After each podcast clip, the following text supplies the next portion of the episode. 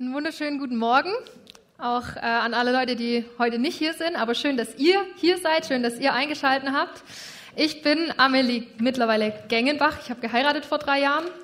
Äh, und zwar den Raphael Gengenbach, mit dem ich heute eigentlich hier stehen wollte. Wir haben es vorhin schon gehört. Er ist spontan krank geworden.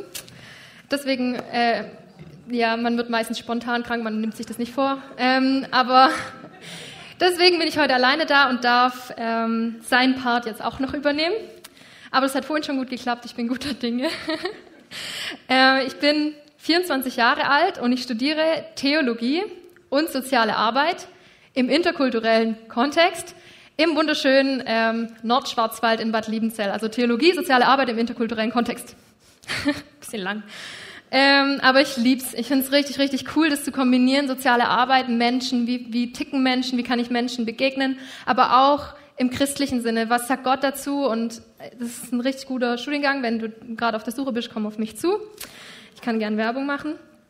Ähm, ich soll übrigens liebe Grüße sagen von Raffi an alle, die er kennt, aber ich glaube, alle, die er nicht kennt, sind auch herzlich gegrüßt. Er wäre gerne hier. Ähm, kurze Erklärung, wie wir mit der Hauptkirche verbunden sind. Ähm, es ist quasi unsere Heimatgemeinde. Raffi ist hier mehr oder weniger aufgewachsen, auch bei den Rangern. Und ich bin irgendwann mit 16 hier reingestolpert und war dann äh, 2018 die erste FSJlerin. Habe hier ein Jahr intensiv mitarbeiten dürfen, mit Gemeinde bauen und erleben dürfen. Und Raffi und ich haben auch gemeinsam äh, die Jugend geleitet. Ähm, mit einem Hammer-Team ist noch eine richtig wertvolle Zeit. Ähm, Genau, und in den letzten Monaten waren wir im Rahmen von Rafis Theologiestudium, der studiert auch Theologie, ähm, in Kanada, in Toronto. Und es war auch eine wahnsinnig geile Zeit, so richtig cool. Ähm, weil Toronto ist eine richtig, richtig schöne Stadt. Sie ist nicht nur vielseitig und bunt, ähm, sie ist vor allem auch multikulturell. Ähm, und deswegen waren wir auch da, um andere Kulturen kennenzulernen, um irgendwie unsere eigene Kultur besser zu verstehen.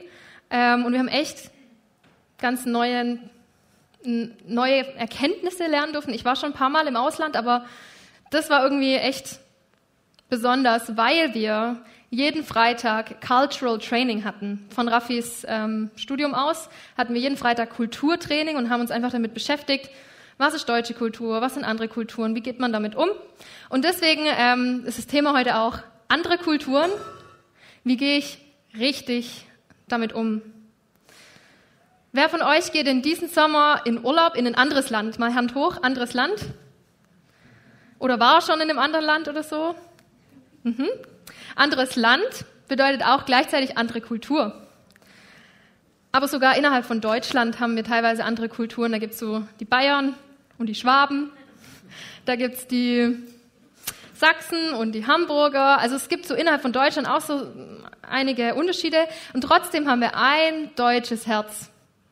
Nicht nur, wenn es um Fußball geht, sondern wir ähneln uns einfach in Überzeugungen, in, Über in Herangehensweisen und ähm, haben irgendwie so ähnliche Werte. Wir haben so eine gemeinsame deutsche Kultur. Aber was ist Kultur eigentlich? Man sagt immer so Kultur, aber also kurze Definition. Kultur ist der gemeinsame Entwurf, nach denen Menschen ihr Leben gestalten und ordnen, ihr Verhalten ausrichten und das Verhalten anderer bewerten. Also Kultur ist das, was normal ist, was mir vertraut ist. In Deutschland weiß ich einfach, wie man sich verhalten soll. Also man grüßt sich, wenn man spazieren geht, wenn man sich im Wald trifft oder so. Man hält sich an Regeln, generell, Deutschen sind Regeln sehr wichtig. Man isst den Teller leer, man ist pünktlich. Zwei Minuten nach der Zeit ist nicht mehr ganz so pünktlich. Ähm, und das habe ich alles von klein auf gelernt. Also Kultur wird erlernt. Ähm, und es gibt verschiedene Bilder, um Kultur zu beschreiben und zu erklären. Einmal gibt es da die Zwiebel und einmal gibt es die Brille. Da ist eine Brille drin. Komme ich später noch dazu.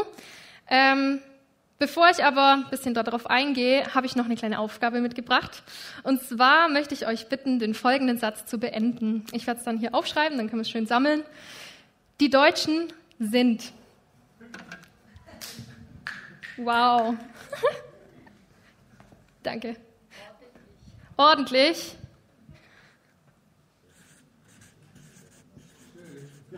Oh, wow. Pünktlich, yes. Oh, klich. Okay, genau habe ich hier gehört. Was hast du gesagt? Oh, muss ich das aufschreiben? genau. Fühlst du dich auch gewertschätzt, wenn ich es nicht aufschreibe? Okay. Kürzere Wörter bitte. Beseelt. Beseelt. Mit EE. E. Ja? Okay. Beseelt. Was meinst du damit?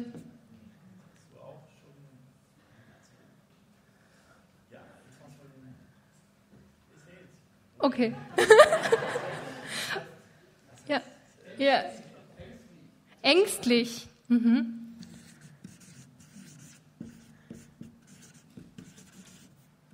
Ängstlich. Gehorsam, wow. Ja, wir halten uns an Regeln. Eng, die Deutschen sind eng.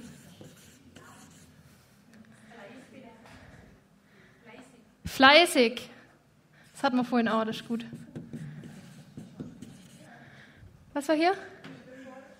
Liebevoll offen, wow. Liebevoll offen, warmherzig, wow. Ey, das ist so viel positiver als im ersten Gottesdienst. Ja, doch, das ist doch schön. Einfach ein paar Stichworte. Gibt es noch einen letzten? Erfinderisch, das ist der letzte. Super. Okay, erfinderisch.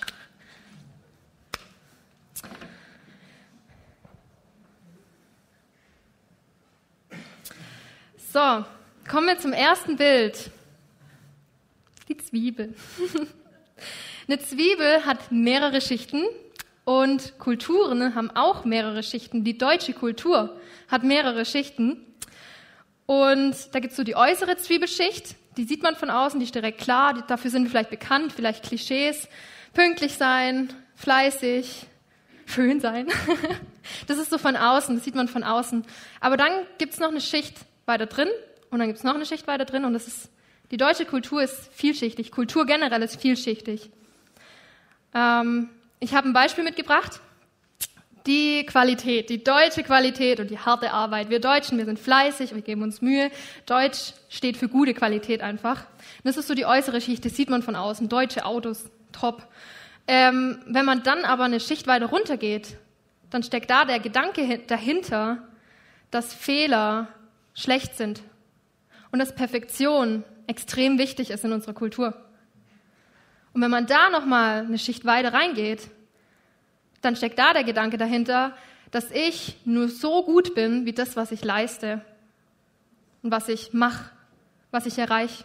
Von außen sieht man aber eher die Qualität und die guten Autos und ähm, so die äußere Schicht, aber da steckt so viel mehr dahinter und da könnte man noch viele weitere Beispiele machen.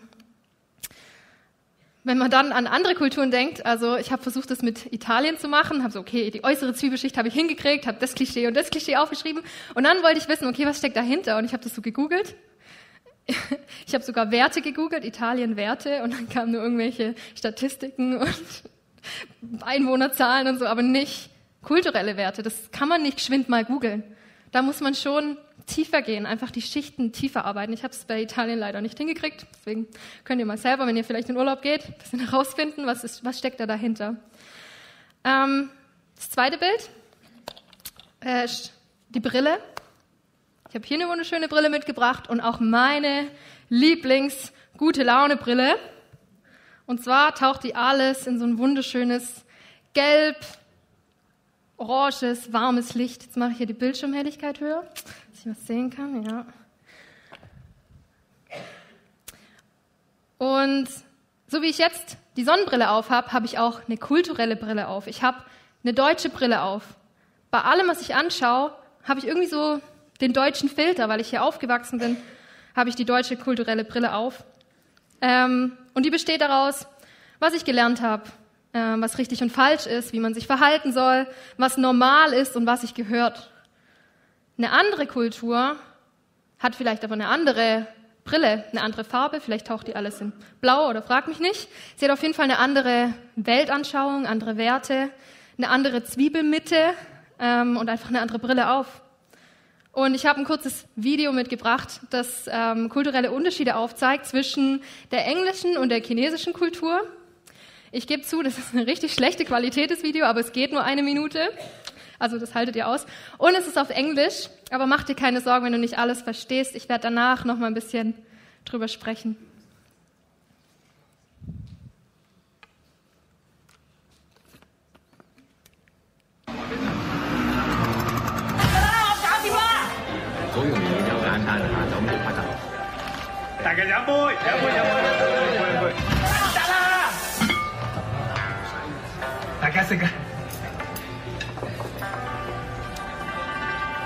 Hmm, hmm. The English believe it's a slur on your host's food if you don't clear your plate. Whereas the Chinese feel you're questioning their generosity if you do. Oh, At HSBC, we never underestimate the importance of local knowledge. Which is why we have local banks staffed by local people in over 80 countries across the globe.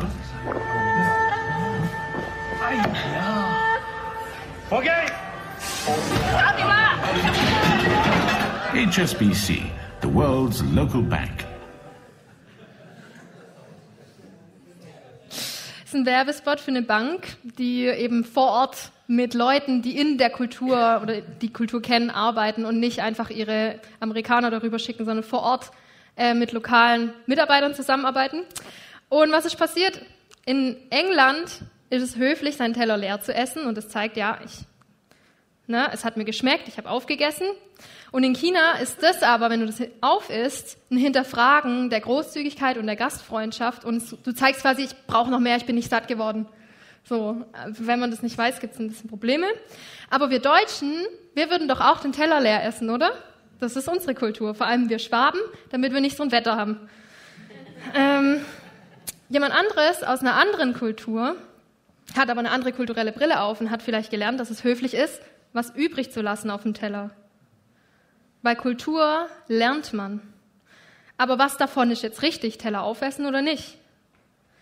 Meine deutsche Brille beurteilt alles, was ich sehe, nach deutschen Maßstäben. Ich, hab, ich kann gar nicht anders als alles orange-gelb. Ich sehe euch auch kaum eigentlich mit meiner Sonnenbrille, aber ne, die deutsche Brille filtert alles durch die deutschen Maßstäbe. Weil ich denke, die Art, wie wir Deutschen es machen, ist die Art, wie es richtig ist und wie man es machen sollte. Das ist normal für mich. Es ist ja auch Essensverschwendung, wenn man immer was übrig lässt. Muss man ja jedes Mal wegschmeißen, nur um höflich zu sein, oder? Hattet ihr den Gedanken gerade auch? Ein anderes Beispiel. Ich bin mit einem Hund aufgewachsen. Ihr Name war Ayla und ich habe sie sehr, sehr geliebt. War ähm, 13 Jahre lang an meiner Seite. Und sie war echt Teil der Familie. Wir sind mit ihr in Urlaub gefahren. Sie war fast überall mit dabei, einmal sogar mit dem Kino. Und sie hatte ein Hundebett und ihren, ihr eigenes Halsband, wo so ihr Name eingraviert war. Und wir waren mit ihr beim Tierarzt und in der Hundeschule und es gab Hundeleckerlis und Hundeessen und alles, ganze Programm. Und ihr kennt den Spruch, oder? Der Hund ist der beste Freund des Menschen. Es gibt auch Menschen in Deutschland, die mögen keine Hunde. Ich weiß, die haben vielleicht sogar Angst vor Hunden. Davon also, aber es ist klar, in Deutschland gibt es keine Straßenhunde. Aber in Südamerika da gibt es Straßenhunde in Mittelamerika. Und ich war in Costa Rica und da waren wir mit ein paar Freunden an einem Imbiss und haben einfach was gegessen und da waren auch Straßenhunde und die sahen so niedlich aus und so hungrig und haben echt auch so ein bisschen gebettelt und ich hatte mir gerade mein Essen gekauft und dann habe ich denen halt was abgegeben, weil die Hunde mir leid taten und weil Hunde in meinem Herzen großen Platz haben. Aber meine Freunde, die sind ausgerastet. Wie kannst du deine Straßenhunde was zu essen geben? Die sind eine Plage hier. Die Imbissbesitzer versuchen, die immer fortzuscheuchen. Die sind gefährlich, die greifen auch mal an, die haben Krankheiten, die sind hier nicht angesehen. Und wenn du denen was zu essen gibst, dann kommen die morgen wieder und belästigen die anderen Gäste. Und ich war so, okay. Entschuldigung, wusste ich nicht, weil wir haben keine Straßenhunde in Deutschland. Ähm,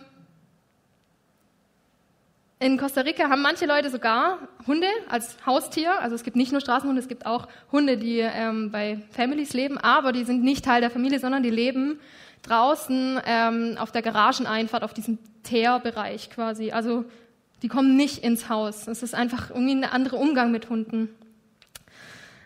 Ähm, und es ist eine andere Kultur.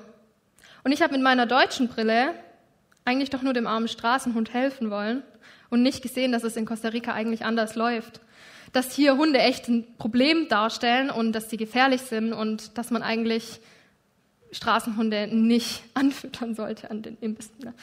Ähm, und ich habe immer noch Mitleid, wenn ich an die Hunde denke. Und ich, ich denke immer noch, wie können die die Hunde so behandeln? Teilweise habe ich gesehen, wie die die so wegkicken irgendwie, weil ich kulturell so geprägt bin. Und ich habe eine deutsche Wahrnehmung. Und manchmal tue ich Menschen aus anderen Kulturen echt Unrecht. Einfach, weil ich es nicht verstehe. Weil ich anders tick, weil für mich was anderes normal ist als für sie. Und ich verurteile sie so schnell für Essensverschwendung und für das, wie sie mit Hunden umgehen und für andere Kleinigkeiten. Der Fachbegriff dafür, seine eigene Kultur als Maßstab der Dinge zu nehmen, lautet Ethnozentrismus. Das ist der einzige Fachbegriff für heute. Also Ethnozentrismus bedeutet der Glaube, dass meine eigene Kultur natürlich, normal und richtig ist, während andere Kulturen falsch und unnatürlich sind. Und das führt natürlich zu kulturellen Spannungen, wenn jede Kultur denkt, nee, wir machen es richtig, aber sie machen es halt anders. Ähm, und man denkt einfach, die eigene Kultur hat Recht und die andere hat Unrecht. Aber wir sind so schnell dabei, Dinge zu bewerten, sowieso, wir strukturieren und hier, vorhin stand hier strukturieren. Ah, ordentlich, wir sind ordentlich, wir strukturieren, wir sagen gut, böse, so macht man, so macht man es nicht. Wir sind so dabei, Dinge einzukategorisieren, dass wir Dinge als schlecht verurteilen, die wir gar nicht verstehen und tun damit anderen Kulturen Unrecht. Aber wenn wir lernen, uns unserer deutschen Brille bewusst zu sein, dann erkennen wir, dass, es, dass wir nicht richtig liegen und die anderen sind falsch, sondern wir sind einfach anders. Sie haben eine andere Sichtweise auf Dinge.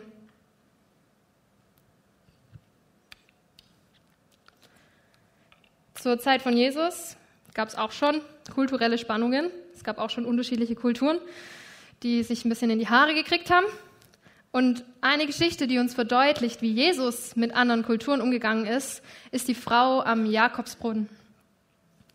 Vielleicht kennst du die Geschichte schon. Ähm, dann lass dich doch einfach mal ein, den Fokus auf was anderes zu legen, auf Kultur zu legen. Und wenn du die Geschichte nicht kennst, wünsche ich dir trotzdem viel Spaß. Und wenn ihr Bibel dabei hat, darf gerne Johannes 4 aufschlagen. Das findet ihr relativ weit hinten äh, im Neuen Testament, also im zweiten Teil der Bibel. Johannes 4. Dort lesen wir, wie Jesus eine Frau an einem Brunnen begegnet, dem sogenannten Jakobsbrunnen. Und diese Frau kommt aus einer anderen Kultur als Jesus. Bevor wir aber in die Geschichte starten, möchte ich noch ein bisschen was zum Kontext erzählen, zu dem, was so drumherum passiert ist, weil Kontext ist wirklich so wichtig. So wichtig. Es macht echt einen Unterschied, in welchem Kontext Dinge gesagt werden, in welchem Kontext Bibelverse stehen, die wir manchmal zitieren. Ähm, wir sagen auch manchmal gerne, Raffi und ich, Kontext ist King. Kontext sau wichtig. Lest gerne mal euren Bibel, Lieblingsbibelstelle oder so. Guckt mal, was davor und danach passiert und wer das eigentlich gesagt hat. Ist echt spannend. So, zum Kontext von Johannes 4 und zum Jakobsprung. Ganz am Anfang lesen wir, dass Jesus immer bekannter wurde und ganz viele Menschen taufte. Und sogar mehr Menschen taufte als Johannes der Täufer. Und Johannes heißt sogar der Täufer, weil der viele Menschen taufte. Jesus hat noch mehr Menschen getauft, beziehungsweise seine Jünger für ihn. Und selbst Johannes wurde dafür von der jüdischen Elite ermordet weil die nicht einverstanden waren. Und jetzt geht Jesus von der jüdischen Hochburg in Judäa im, im Süden nach Norden, nach Galiläa und dazwischen, da liegt Samarien. Und in Johannes 4, Vers 4 steht, er musste aber durch Samarien reisen. Also im Süden ist Judäa und er macht sich auf den Weg nach, nach oben, nach Galiläa und dazwischen liegt Samarien. Warum betone ich das jetzt so? Warum ist das so wichtig? Was ist Samarien? Samarien ist zwar Teil vom geografischen Israel, es liegt ja hier zwischen dem und dem, so ist es schon drin irgendwie, aber es ist trotzdem ziemlich getrennt von den Juden. Dort lebten die Samariter unter sich. Sie waren Menschen, die aus Ehen entstanden sind zwischen Assyrern, also Nichtjuden, und Juden. Und deswegen haben die, die reinen Juden auf sie hinabgeblickt, weil die Samariter keine reinen Juden waren. Für Juden waren die dreckig, die waren unrein, die waren unwürdig und die haben sich gemieden. Und wie ihr euch denken könnt, gab es da viele Komplikationen zwischen diesen beiden Völkern, obwohl sie eigentlich eine gemeinsame Geschichte hatten, eigentlich gemeinsame Vorfahren hatten. Aber sie haben sich gemieden. Ein Jude würde nie freiwillig durch Samarien reisen, aber genau das macht Jesus. Er reist durch Israel, quasi durch sein eigenes Land, und dabei begegnet er einer anderen Kultur. Und uns geht es auch nicht anders. Wenn wir durch Deutschland reisen oder wenn wir einfach nur in die Schule gehen oder einfach im Alltag unterwegs sind, dann treffen wir auf verschiedene Kulturen, auf Menschen mit anderem kulturellen Hintergrund. In der Schule vielleicht oder am Arbeitsplatz, beim Bäcker, beim Döner, beim italienischen Restaurant. Überall treffen wir auf Menschen, die nicht direkt einen deutschen äh, kulturellen Hintergrund haben wie wir, sondern aus einer anderen Kultur stammen. Und Jesus reist also durch Samarien und dabei trifft er an einem Brunnen eine Frau. Und davon lesen wir in Johannes 4, 5 bis 7. Da kam er in eine Stadt Samariens, die heißt Sychar, nahe bei dem Feld, das Jakob seinem Sohn Josef gab. Es war aber dort Jakobs Brunnen. Weil nun Jesus müde war von der Reise, setzte er sich am Brunnen nieder. Es war um die sechste Stunde. Da kommt eine Frau aus Samarien, um Wasser zu schöpfen. Jesus spricht zu ihr, gib mir zu trinken. Fällt euch was auf? Mir ist aufgefallen, Jesus hat gar nicht bitte gesagt, aber das meine ich jetzt nicht. Ähm, der Brunnen, der Brunnen da drin bekommt relativ viel Aufmerksamkeit. Also es wird so beschrieben, in welchem Feld und dass es eben der Jakobsbrunnen ist und so. Irgendwas muss daran ja besonders sein, also dass es so explizit nochmal genannt wird. Und ich glaube auch, dass es kein Zufall war. Weil wir haben ja gerade schon geklärt, die Samariter und die Juden konnten sich nicht leiden und die Juden haben auf die Samariter herabgeschaut. Aber beide haben Jakob geliebt. Jakob war ein gemeinsamer Vorfahre. Beide hatten die fünf Bücher Mose, die wir heute auch in unserer Bibel finden, hatten sie damals schon. Und da drin steht die Geschichte von Jakob. Und Jakob hatte noch einen anderen Namen, nämlich Israel. Jakob war der Stammvater von Israel. Aus Jakob hat sich das ganze Volk erst entwickelt. Ähm, und Jakobs Geschichte ist ziemlich spannend, weil er krasse Geschichten mit Gott erlebt. Ähm, aber ich kann euch leider aus Zeitgründen heute nicht so viel von Jakob erzählen. Wenn ihr mehr wissen wollt, die Geschichte steht auch in unserer Bibel, relativ am Anfang. 1. Mose 25, so die ganze Story von Jakob. Da, da wird Jakob geboren und dann kommt die ganze Geschichte von ihm. Aber heute mal nur so viel. Jakob war für beide Völker richtig, richtig wichtig. Für Juden und für Samariter. Und Jesus nutzt diese Verbindung, um der samaritischen Frau zu begegnen. Und er begegnet ihr auf so einem gemeinsamen Boden, beim Jakobsbrunnen. Wo haben wir denn einen gemeinsamen Boden mit anderen Kulturen? Gemeinsame Interessen, gemeinsame Vorlieben. Ich meine, Döner oder äh, italienisches Restaurant, da ist es zum Beispiel das gute Essen, ganz einfach.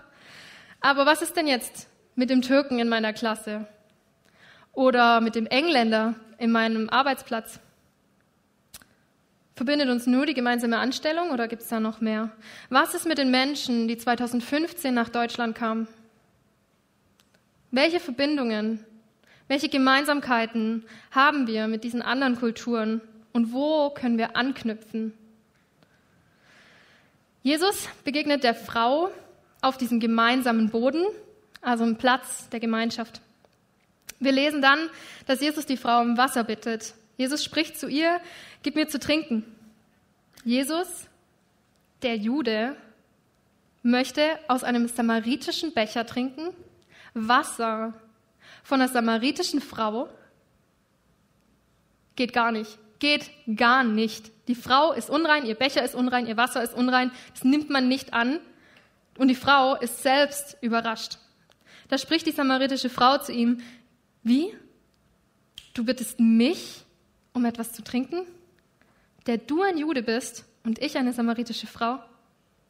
Juden durften und wollten auch gar keinen Kontakt zu Samaritern haben. Es waren zwei Lager, zwei Völker, zwei Kulturen. Und Jesus hatte eine kulturelle Identität. Jesus war Jude. Und es war auch irgendwie sichtbar, irgendwie hörbar. Die Frau hat es ja direkt gemerkt. Der spricht einen Satz und sie so, du bist Jude. ähm, aber die eigene Kultur darf nicht im Weg stehen, den Nächsten, den Nächsten zu lieben, selbst wenn der Nächste aus einer anderen Kultur stammt als ich. Und Jesus war dazu berufen, auf die Erde zu kommen und der Retter für alle Menschen zu werden, unabhängig ihrer Kultur. Und Jesus eigene kulturelle Identität als Jude durfte nicht im Weg stehen, seinem Auftrag nicht im Weg stehen, alle Menschen zu lieben. Und wir als Christen haben auch den Auftrag, allen Menschen mit Liebe zu begegnen und ihnen von der Liebe von Jesus zu erzählen und die rettende Botschaft weiterzugeben. Unsere kulturelle Identität darf dabei nicht im Weg stehen. Unser sozialer Status darf dabei nicht im Weg stehen. Nur weil ich Deutsche bin, darf das nicht bedeuten, dass ich den Kontakt zu anderen Kulturen vermeide. Nur weil ich Christ bin, darf das nicht bedeuten, dass ich auf Muslime herabschaue oder ihnen aus dem Weg gehe. Jesus ist der Retter für alle Menschen. Und deshalb sind wir dazu berufen, allen Menschen mit seiner Liebe zu begegnen. Wenn wir nochmal in Johannes 4 schauen, in die Geschichte, sehen wir, das Erste, was Jesus macht, ist, dass er die Frau um Wasser bittet. Also was ganz normales, was alltäglich ist. Aber die Frau ist überwältigt. Seit 700 Jahren werden die Samariter von den Juden missachtet, ignoriert, als unrein angesehen und gemieden. Und jetzt fragt Jesus sie um Wasser. War der so durstig, dass der es nicht mehr aushalten konnte er hat eine Samariterin gefragt, dass er keinen Ausweg mehr sah, als eine Samariterin zu fragen? Jedenfalls, die Frau ist überwältigt. Der Jude Jesus möchte von einer Samariterin Wasser. Das gab es damals einfach nicht. Du hast lieber Durst ertragen, als sich an den Samariter zu wenden. Jesus hat ihr noch gar keine Bibel geschenkt. Er hat noch gar nichts so von Gott erzählt, noch gar nicht Evangelium gepredigt oder so. Sie wusste einfach nur, das ist ein netter Mann und der durchbricht gesellschaftliche Muster. Er spricht mit mir und er begegnet mir auf Augenhöhe mit Wertschätzung, anstatt mich zu ignorieren oder auf mich herabzuschauen. Die Frau ist geschockt, einfach weil Jesus mit ihr spricht. Jesus geht dann im Gespräch noch ein bisschen weiter. Lesen wir in Johannes 4, 10 bis 14. Jesus antwortete und sprach zu ihr, wenn du erkenntest die Gabe Gottes und wer der ist, der zu dir sagt, gib mir zu trinken, du betest ihn und er gäbe dir lebendiges Wasser. Die Frau spricht zu ihm, Herr, hast du doch nichts, womit du schöpfen könntest und der Brunnen ist tief? Woher hast du dann lebendiges Wasser? Bist du mehr als unser Vater Jakob, der uns diesen Brunnen gegeben hat? Und er hat daraus getrunken und seine Kinder und sein Vieh? Jesus antwortete und sprach zu ihr, wer von diesem Wasser trinkt, den wird wieder dürsten, aber wer von dem Wasser trinken wird, das ich ihm gebe, den wird in Ewigkeit nicht dürsten, sondern das Wasser, das ich ihm geben werde, das wird in ihm eine Quelle des Wassers werden, das in das ewige Leben quillt. Habt ihr es verstanden? Also echt ein bisschen viel. Ich, ich fasse es mal zusammen. Zusammengefasst sagt Jesus, ich habe ewiges Leben für dich und das ist besser als Wasser. Jesus ist klar, dass die Frau mehr braucht als einfach nur Wasser. Dass wir alle mehr brauchen als einfach nur Wasser. Jesus spricht von lebendigem Wasser und das ist mehr als einfach nur Flüssigkeit. Jesus geht es um ein neues Leben. Ein Leben, das zu seiner größten Erfüllung kommt, nämlich ein Leben in der Beziehung mit Gott. Und das nennen wir auch ewiges Leben. Der Theologe und Autor N.T. Wright sagt zu der Stelle, er, also Jesus, spricht stattdessen von dem neuen Leben, das er jedem Menschen anbietet. Und dieses Gespräch zeigt, er bietet es wirklich jedem an unabhängig von Geschlecht, Herkunft, ethnischen oder moralischem Hintergrund. Die Geschichte am Jakobsbrunnen, die geht noch weiter, aber den Rest überspringen wir heute. Nur so viel. Die Frau, die war selbst in ihrem eigenen Volk nicht anerkannt, weil sie mehrfach Ehe gebrochen hat. Ähm, nachdem sie mit Jesus gesprochen hat, hat sie, ist sie zum Glauben gekommen an Jesus, ist dann in ihr Dorf gegangen, hat dort von ihm erzählt und ganz, ganz viele andere Samariter sind noch zum Glauben gekommen. Ähm, und Jesus möchte allen Menschen Leben schenken, neues Leben schenken, auch einer samaritischen Ehebrecherin. Jesus möchte, dass alle Menschen neues Leben bekommen. Egal ob Afghane oder Deutsche, indigene Völker, Australier, Kanadier, Südamerikaner, egal ob Steuerberater, Obdachloser, Erzieherin, Fischer, Soldat, Drogenabhängiger oder Arzt oder Prostituierte oder Politiker, alle, alle. Jesus ist für die Sünden aller Menschen gestorben. Für unsere Fehler und für unsere Trennung von Gott. Er ist am Kreuz gestorben als Sündenbock für das, was wir verbockt haben und hat den Tod auf sich genommen und überwunden, denn er ist auferstanden. Das feiern wir an Ostern. Und er ist nicht nur gestorben und wieder auferstanden, damit wir ähm, Leben haben, nicht nur wir Winnender oder wir Deutschen, sondern alle Menschen. Nicht nur Menschen, die gesellschaftlich anerkannt sind, sondern alle Menschen. Damit unsere Schuld bezahlt ist und wir eine Beziehung mit Gott haben können. Und das ist, diese Beziehung mit Gott ist wirklich eine intime Beziehung. Und ich bin manchmal echt sprachlos, dass ich beten kann, wo immer ich bin, wann immer ich irgendwo bin, mit dem Gott, der alles geschaffen hat. Diese Beziehung ist, macht mich manchmal echt sprachlos und so dankbar, dass ich jeden Tag zu Gott kommen kann, so wie ich bin, und bei ihm Annahme und Liebe finden kann. Dass ich mit ihm sprechen kann wie mit einem liebenden Vater und dass ich sein geliebtes Kind sein kann. Jesus möchte, dass, dass das alle Menschen erleben. Gott möchte, dass alle Menschen das erleben, wie es ist, in der Beziehung zu Gott zu leben. Jesus ist der Retter für alle Menschen, unabhängig von ihrer Kultur. Und wir als Christen sind dazu berufen, jedem Menschen in der Liebe Jesu zu begegnen. Der amerikanische Coach und Pastor John C. Maxwell sagte einmal, People don't care how much you know until they know how much you care. Menschen werden sich nicht dafür interessieren, wie viel du weißt, bis sie wissen, wie sehr du dich für sie interessierst. Es geht also ums Zuhören, nicht einfach nur ums Zulabern, Zuhören, Beziehung leben und dann von Jesus zu erzählen. Und ich möchte dich ermutigen, begegne Menschen mit einem anderen kulturellen Hintergrund, den du vielleicht gar nicht verstehst, mit ehrlichem Interesse und mit Wertschätzung. Bevor ich auf ein paar Tipps zu sprechen komme, wie man das vielleicht machen kann, erstmal die Frage, warum? Warum soll ich Menschen anderer Kultur begegnen? Warum soll ich mir überhaupt Gedanken darüber machen? Ich bin Deutsche und ich lebe in Deutschland. Ich gehe manchmal in den Urlaub, aber das für zwei Wochen und da muss ich auch nicht unbedingt mit den Einheimischen reden.